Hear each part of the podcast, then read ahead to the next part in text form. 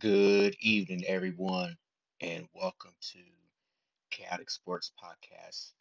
I'm your host and content creator, Patrick Brown. And tonight's episode, let's just say if you thought part one was pretty dark and chaotic intense, tonight is a continuation, simply titled Khaotik Dreams and Nightmares Continued. Tonight's show, we have the first ever breaking news segment as I was preparing to record tonight's show. More on that momentarily. We've got KD staying in Brooklyn, what that means for him and this organization moving forward. Patrick Beverly traded to the Los Angeles Lakers. I like the move, but I'm going to give you a little bit of insight of why I think the relationship between him and Russ will have to be put to the side if needed in order for a bigger goal ahead of you know trying to compete for a championship. Baker Mayfield named week one starter versus his former team, the Cleveland Browns. I'll have a little bit of chaos with that segment. And my beloved Dallas Cowboys defense dominated last night in the preseason finale versus the Seattle Seahawks, in which they uh, came back and won 27 26, I believe. I'll give you my input on what I expect from this defense the 2022 season. And finally, the nightmare that seems to be circulating around the NFL that hasn't been put to bed yet is Deshaun Watson. And I will give you my nightmarish thoughts about uh, a disturbing image that I've seen of two Cleveland Browns fans at the at the stadium um, with with some pretty disturbing uh, messages towards the women that I that I don't really like, and we'll get to that near the end of the show.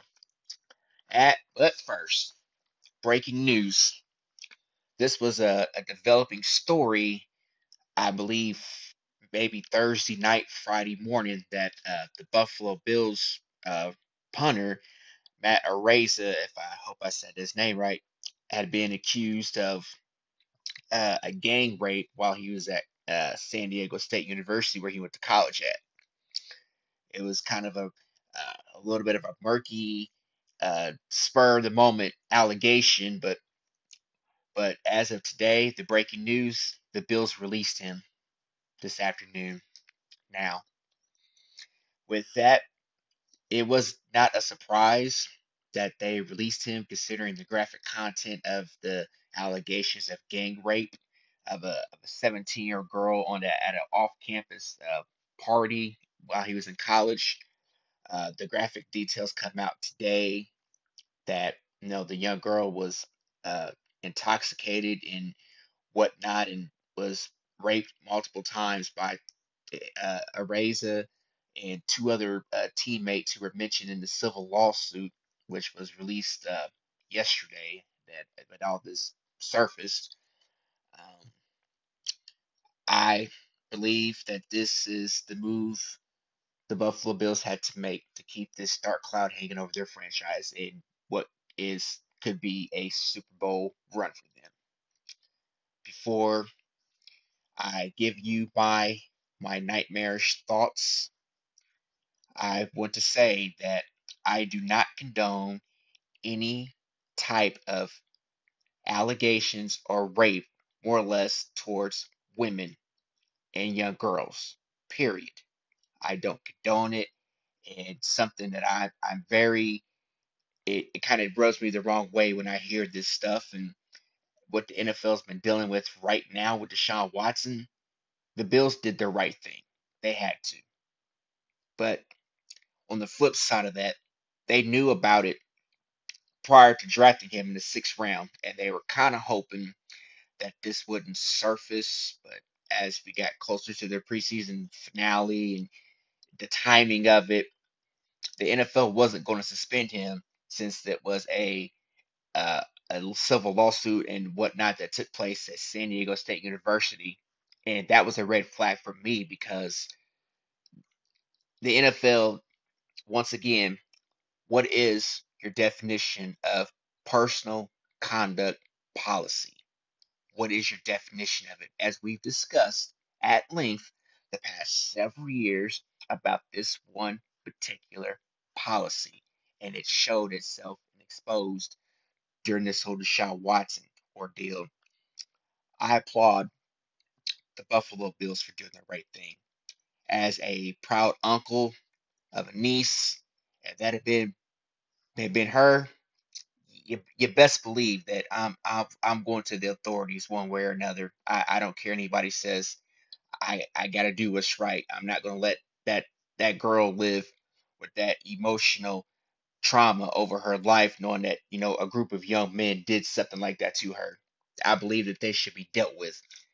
I don't want to hear this notion. Well, boys will be boys. Like no, they're big enough, old enough to know better. Period. You took advantage of a 17 year old girl at the time while at an off campus party. But then on the and this is what kind of was the, probably the nail in the coffin is that uh, Araiza admitted to the young girl that she needed to go be tested for an STD because he had chlamydia. Now, you were in on this whole act, and then you go tell this girl to, you know, go get tested, and that would make him feel better knowing that she was okay, that she didn't contract it. Really? So you just told on yourself. So you're guilty right then and there. I'm telling you, folks. I'm. I, I don't know what I I don't know what what else could go wrong in the NFL. I, I really don't. We can't have a quiet off season without dumb stuff occurring. And it just happened to be the Buffalo Bills. Now, with the release the releasing of this of this young man, I, don't think he's playing football ever again.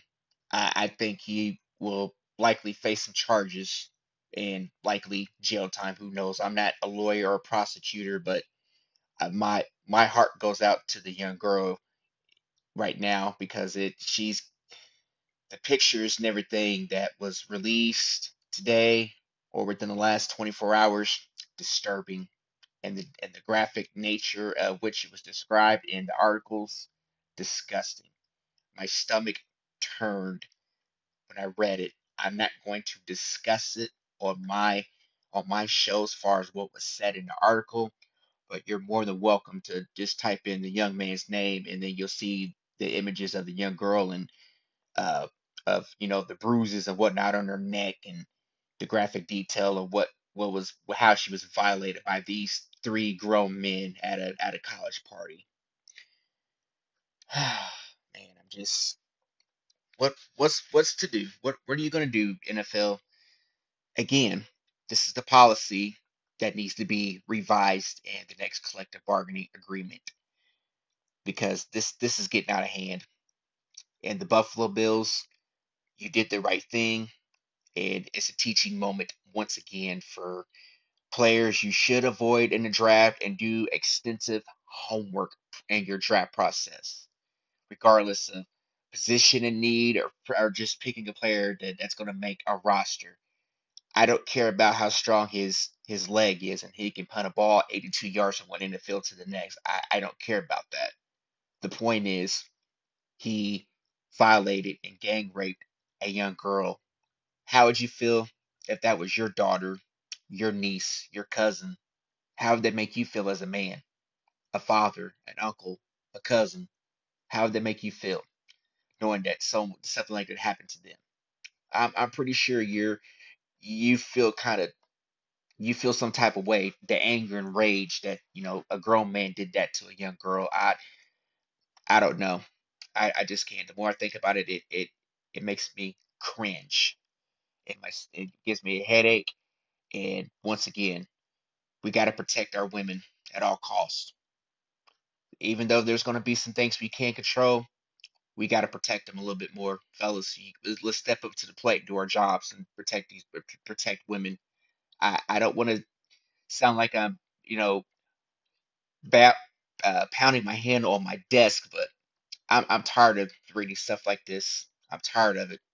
I don't, I don't know how much more of it I can take because the emotional and psychological barriers that that young girl is going to have to, to deal with through the rest of her life. It brings insecurity and trust issues. And not only that, she's going to fear that it's going to happen to her again. So, now that we got the breaking news out of the way, let's try to transition into another nightmare this week. Kevin Durant is going back to Brooklyn. Not that that's a shocker nor surprise, because Joe Tsai, the team governor of the Nets, and the organization, they agreed to move on with their partnership. What does this mean? Kevin Durant will, a year from now, we'll, we're probably having the same discussion again because something along the way this coming season is going to derail everything. Now, what's what's going to happen first? Kyrie's PTO. Steve Nash is coaching for his job. I I say he is. Injuries and of course roster changes that that kind of plays into derailing a season. And what's where's Ben Simmons' mindset at right now with you know trying to play basketball? As far as Kevin Durant and the Nets go, I'm I'm curious. Brooklyn Nets fans, what's the reception going to be like for Kevin Durant on opening night?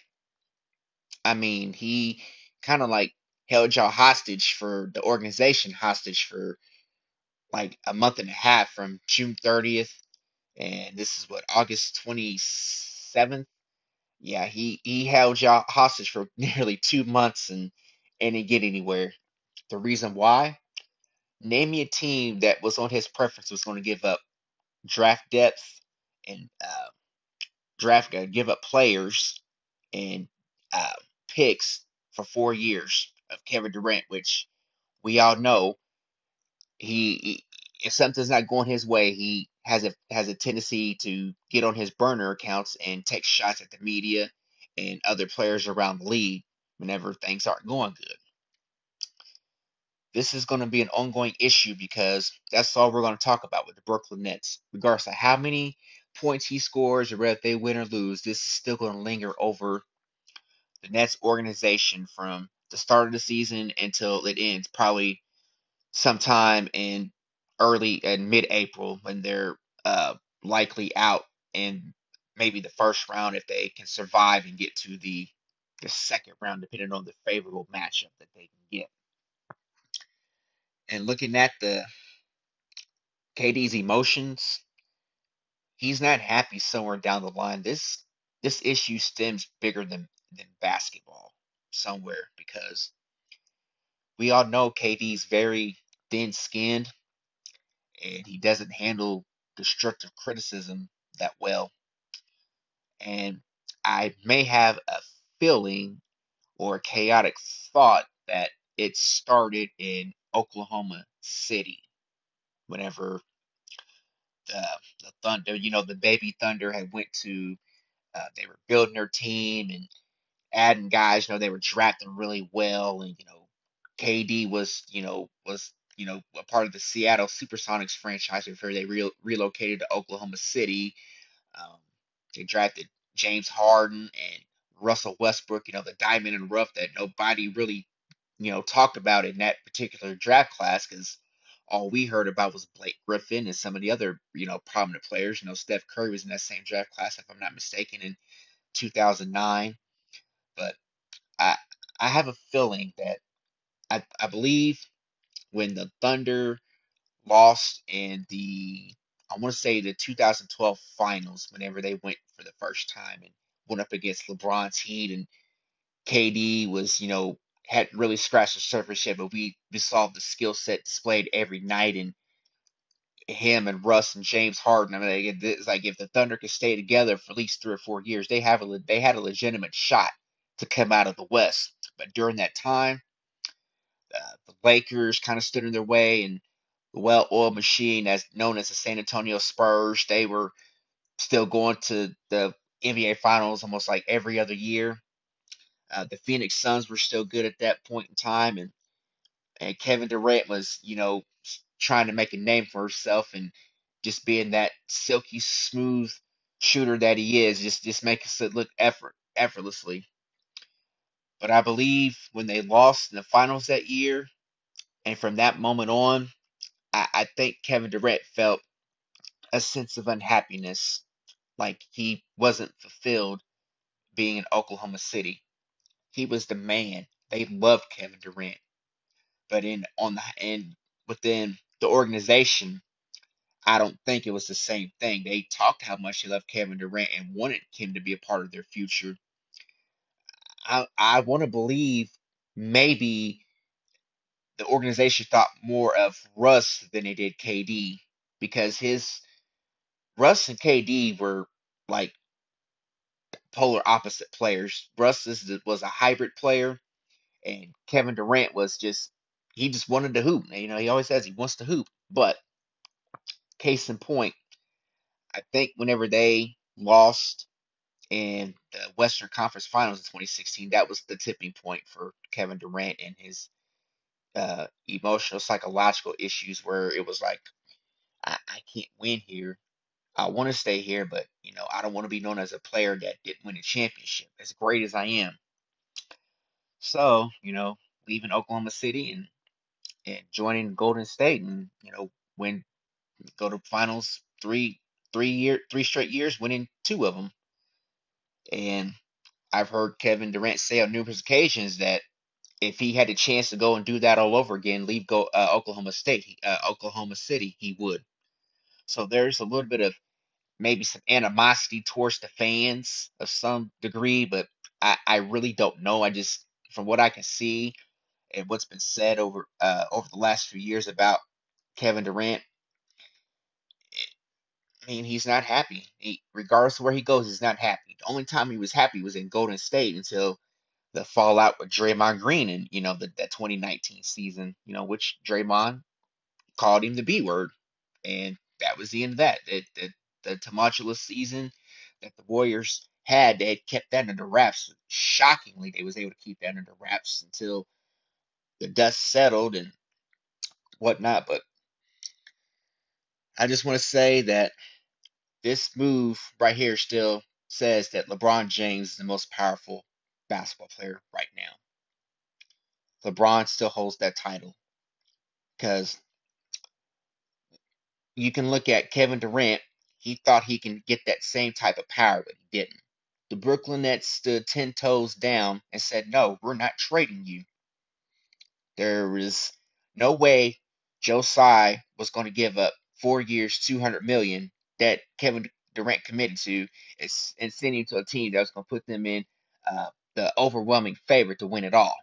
Now, if you look at the Eastern Conference, the Nets are not better than the Bucks, Celtics, Miami Heat, Sixers to a degree, and the Nets are like in the thick of it.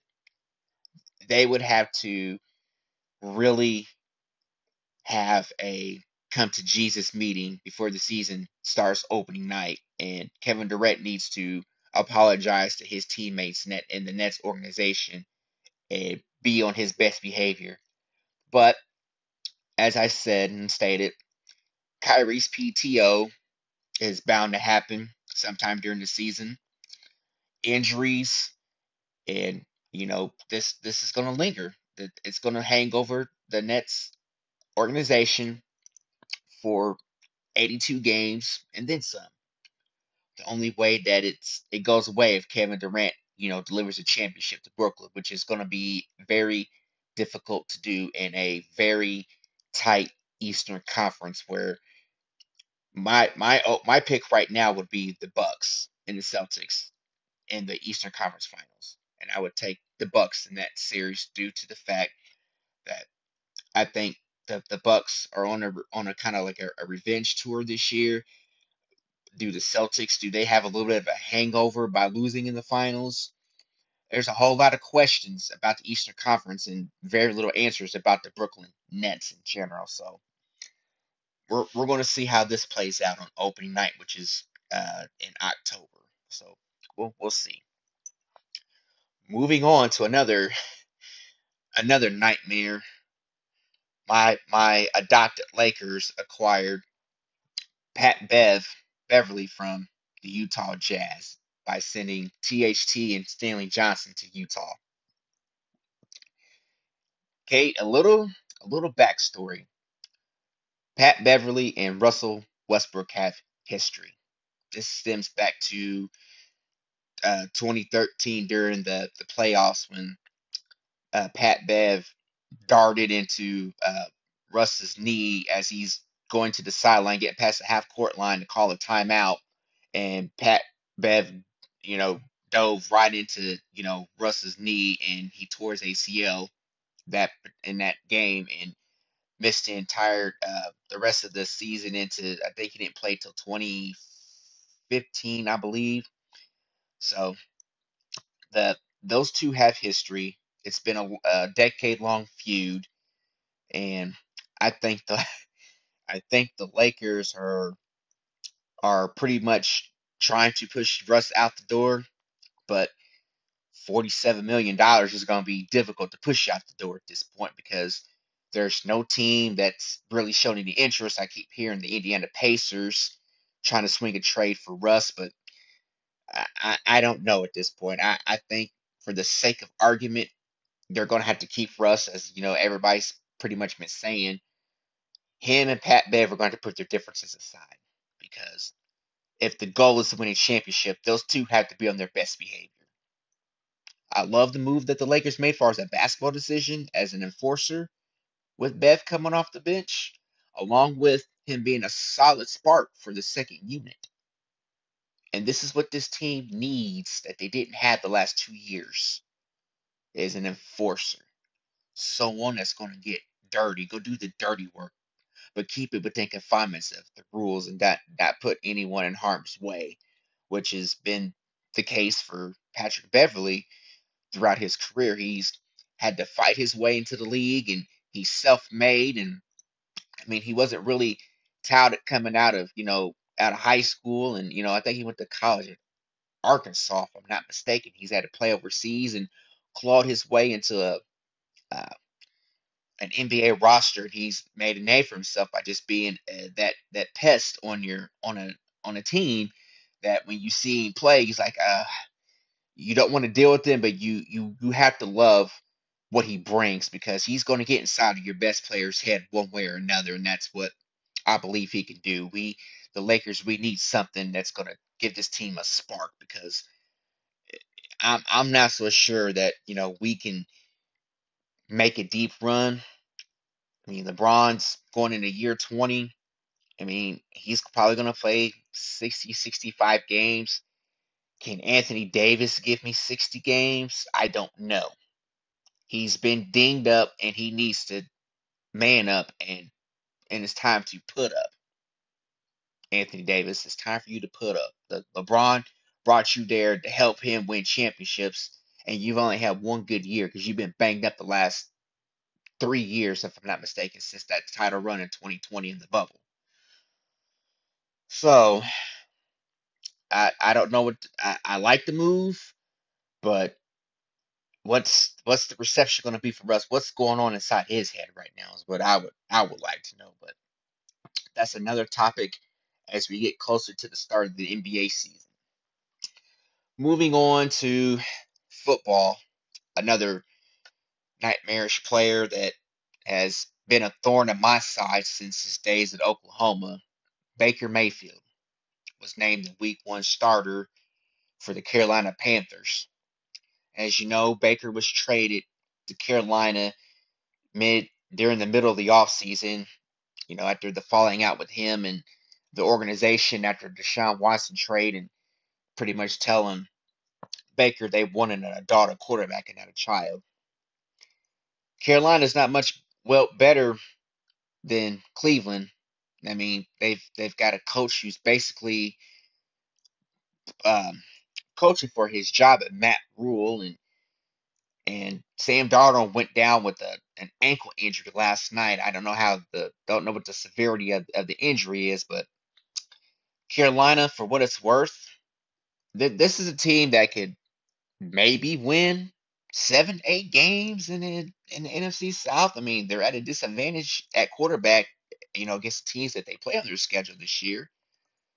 I I mean, I don't know what you want me to say about Baker because since he's been in the league, he's I've always viewed him as a kind of a cocky, arrogant quarterback, you know, with a that's just got a chip on his shoulder and that chip on his shoulder in a bad way because he was a walk on at Texas Tech and then he left Texas Tech and went to Oklahoma and won the Heisman. Maybe it's just me, but what is it with Oklahoma quarterbacks that kind of have this this arrogance about him. I I don't know. I need someone to explain that to me about their about that situation because I, I from what I can see, it, it's always something. The quarterback has always been the most arrogant individual uh, at Oklahoma outside of uh, Jalen Hurts when he played there for that one season and, and Kyler Murray. But it's just something about OU quarterbacks that I, I see them and I, I don't. That's not enough something that's gonna wow me whenever I watch them. So back to Baker Mayfield. Is this his opportunity to secure a, a new contract with Carolina next season? They've got some solid pieces, you know, DJ Moore and, and Robbie Anderson and and Christian McCaffrey, but you haven't seen him on the field the last couple seasons, so I don't know what what he's going to be able to bring to the table to help Baker out. But what I have seen out of Baker is, I mean, he looks looks good, got a little bit of velocity on his throws, and and I, I mean, I wish him the best, but he's he's pretty much going to have to put this team in in winning in game winning positions in order to at least come out on top. But in a division where you have to play Tom Brady twice, you're going to lose both of those games. Um, New Orleans, you'll lose because Jameis Winston is better than Baker Mayfield, and then you got Atlanta, which they they could probably win one, if not both of those games. So that's what two and four in the NFC South, and then their their schedule. I'm I'm going to go out on a limb and say seven and ten, maybe seven and ten at best. I mean eight and nine if they're lucky. They get a a game where they can just upset somebody near the end of the season that's you know fighting for a playoff spot. So best of luck to Baker and Carolina. I don't know. Should I say I'm sorry, but I'm not sorry because it's not a team that I'm really excited about. That hasn't been much of anything since 2015 when they went to the Super Bowl with Cam Newton and lost. I don't know. I'm just glad that we I don't we don't play them as a as a Cowboys fan. I'm, I'm glad we don't have to play the Panthers. Oh wait, I would because uh, we we would probably beat Carolina with Baker Mayfield as a starter because the Cowboys are equivalently better than the Carolina Panthers right now on both sides of the ball. Speaking of the Dallas Cowboys, the defense dominated last night in the preseason finale against the Seattle Seahawks. Four takeaways, and they picked up where they left off, ladies and gentlemen. I love what I saw from the defense last night because to me, that's going to be the strength of this team this year, in all honesty, if truth be told, led by second year linebacker, the lion backer, Micah Parsons, 11 from heaven. Even though he didn't play much during the preseason, well, everybody knows what Micah, uh, Micah can do. Micah is a generational talent, and I, I'm I'm glad that my Cowboys got him. But last night was about the defense, the guys you know that are trying to make the roster at this point, going into the the roster cuts in a week, another two weeks. Um, I like what I saw from uh, Deshaun Wright, uh, Izzy, uh, Marquise uh, Ball had a an interception last night, and the Sam Williams looks like he's going to be a great edge rusher. You know, with this rotation that Dan Quinn can, you know, he can put together. He can rotate guys in and out and keep those legs fresh. This is similar to what DQ did in Seattle with the defense. You get the pressure up front, your back seven is going to be in position to make plays on the ball, and I love it. I believe that we can lead the league in takeaways and sacks this year. I'm going out a limb. Takeaways and sacks. The Cowboys will be in those two categories this year. I don't know about points uh points allowed on defense and yardage, but we'll we'll we'll find out. But even though it's just preseason, it was the finale. Uh, the defense is the strength of this team. Uh, I'm just going to say it right now. The defense and then the special teams with uh, KaVontae Turpin, you know, being the kickoff uh, specialist and, and the punt returner. I, I like what he was is capable of doing, and I believe those two uh, portions of the team will be what gets us into the postseason and hopefully beyond. I'm a little worried about the offense because Tyron Smith had a very, very bad injury earlier in the in the week in practice and tore the ligament off of his knee that was connected to his hamstring. It was a severe hamstring. It was like a complete tear away from the bone on the knee. Now, you got a $40 million quarterback, Dak Prescott, and Ezekiel Elliott is still the focal point of this offense. We go as he goes. How are you going to run the football with Ezekiel Elliott and a banged up offensive line that's been dinged the last, might as well say, four years since 2018 or so?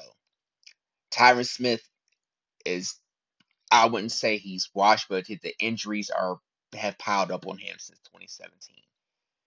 Josh Ball is not an answer at, at left tackle. Cowboys Nation, he's not an answer at left tackle. Moving Terence Steele to the play left tackle is not ideal either because now you have to put one of those guys next to Zack, and Zack have to be assisting the, the right tackle if you're going to run the ball in that direction. You've got Tyler Smith, who likely is going to start at left guard. And and what did the Cowboys do? Was what was their worst? What was their kryptonite last season? Penalties. That was the, the, the that was the offensive penalties was the the Cowboys' kryptonite last year, and why this team did not go real far and old habits that didn't get broke during the the uh, off season caught up with them, and we saw that a few weeks ago in the preseason game against Denver. But I, I'm gonna let the defense have their have their shining moment because Dan Quinn, ladies and gentlemen, is I, I hope he's there for the long haul. I, I really do. I I'm a fan of his. You know what he did in Seattle with the Legion of Boom.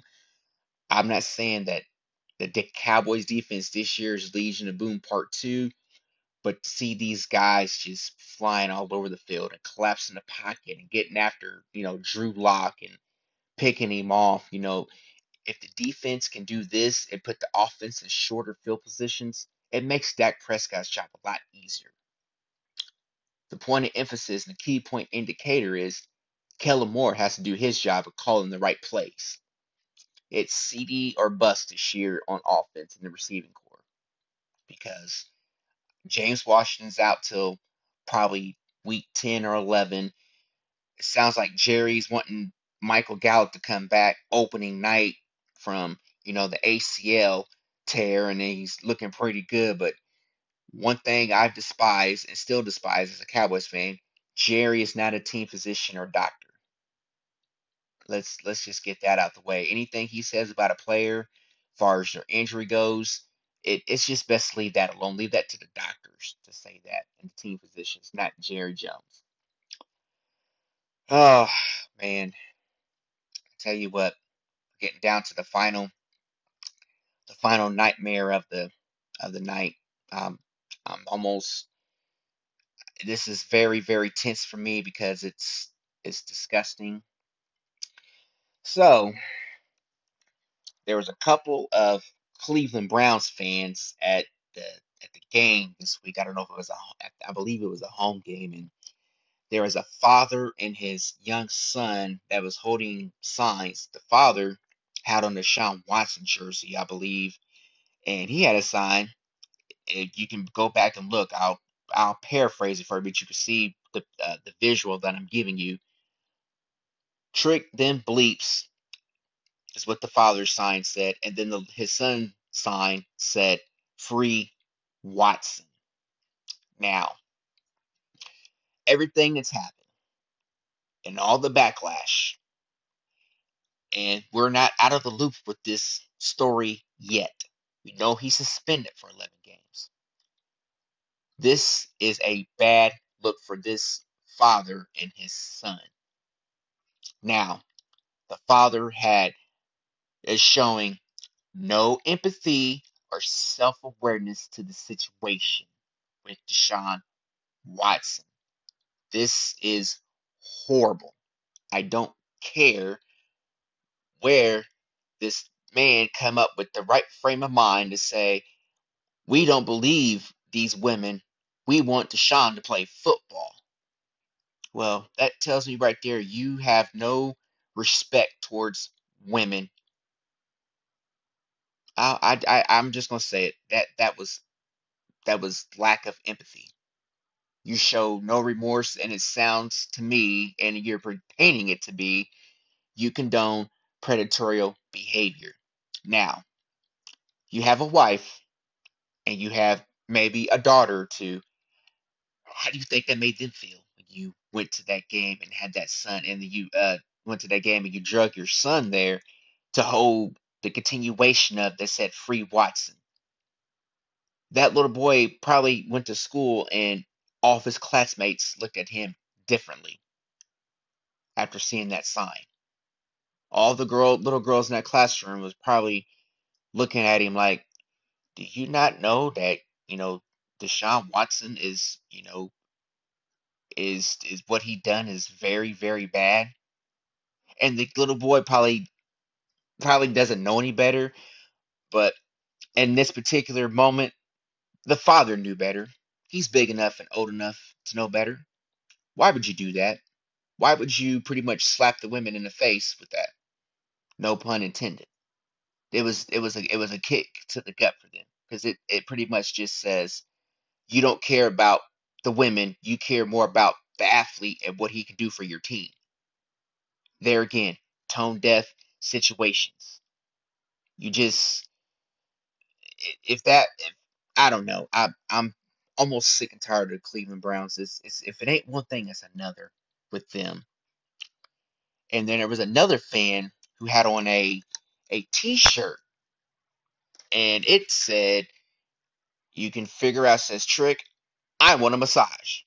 Really? A- again, lack of empathy, lack of self-awareness. Why? Why are you ignoring the fact of what Deshaun did to these women, Cleveland Browns fans? Really? You're still ignoring it? All you care about is the player. Again, what if that was your daughter, your niece, your wife, your cousin, a close female acquaintance? How would you feel if that was them in that situation? Would you be wearing the t shirt? Would you have the signs? This is a representation. This the, the Cleveland Browns are condoning this behavior. Plain and simple. The fans know better. They do. But they they want their few seconds of of, of shame just so they can make the, the, the news and be on the sports segments and put in their two cents. Like the suspension hasn't even it hasn't even settled yet, and we're we're still talking about it. Sadly, I hope that this is the last time I have to talk about it because I know we're not going to talk about it again until Deshaun plays his regular season game against his former team, the Houston Texans. Oh, Jesus, this is, ladies and gentlemen, Khaotik, Khaotik dreams and nightmares continued. I'm, I'm spent for the night. I know this is almost a, we're pushing almost 40 minutes, and I'm, I'm out of words. I, I can't think of anything else to talk about. I've got, I'm already prepping for next week as the, the new, uh, as the week comes to an end. Well, I'll start fresh on Monday and and start getting my topics together for next weekend show. And I'd like to thank you all for taking time out of your day, evening, night to listen to the podcast. I hope that it is my my intent that you all get something out of it because I my podcast is just it's it's it's cooking. I've got some other stuff that I'm working on and I just you don't want to you don't want to miss out on it. Um I'm already I've got episodes in mind. I've already got my my uh titles for different episodes depending on what happens in the week of sports. I'm several weeks ahead, months ahead. I'm already getting ready for the uh, the NBA portion of the podcast whenever we get to October, and by that time, uh, the NFL will be really, really going by then because we'll we'll get into that midseason push where you start kind of trying to figure out the, the playoff seedings and whatnot, and you know each division and whatnot, trade deadline, uh, NBA opening night. I'm I'm looking forward to that. I'll I've got something in mind for uh, the NBA for our NBA uh, topic segment per se, and uh, Major League Baseball. We still got a little bit of games left to play. Uh, my Cardinals took an L to the Braves last night, but you know the the Brewers lost to the Dodgers, so that that that's a good thing. So I'm uh I'm spent for the night, ladies and gentlemen. That is all of the chaos that I have for tonight. Thank you for taking time to listen. I greatly appreciate it. Please feel free to subscribe to the podcast on Anchor and on Spotify. I love this, ladies and gentlemen. I, I love this podcast stuff. I'm starting to find my voice in the midst of being an online college student for Full Sail and just interacting with my classmates. And uh, shout out to my the bro my bro my cop my excuse me my podcast brothers over at the Grid. I love you guys. I, I hope you know we can put together some stuff and do a collaborative project in the coming weeks with the NFL season rolling around. But you guys know know all of you. Uh, you know who you are. If I start naming individuals, I'll forget. So I'll just say all my uh, brothers over at the Grid. But uh, okay, I'm I'm done for the night. That is all, and I mean all of the chaos for tonight. Please stay safe, stay hydrated, and check on your loved ones. Make sure your mental health is good, your emotional health, and your spiritual health is good. I'm Patrick Brown signing off for the night. I'm out. Peace out. Stay chaotic. Good night.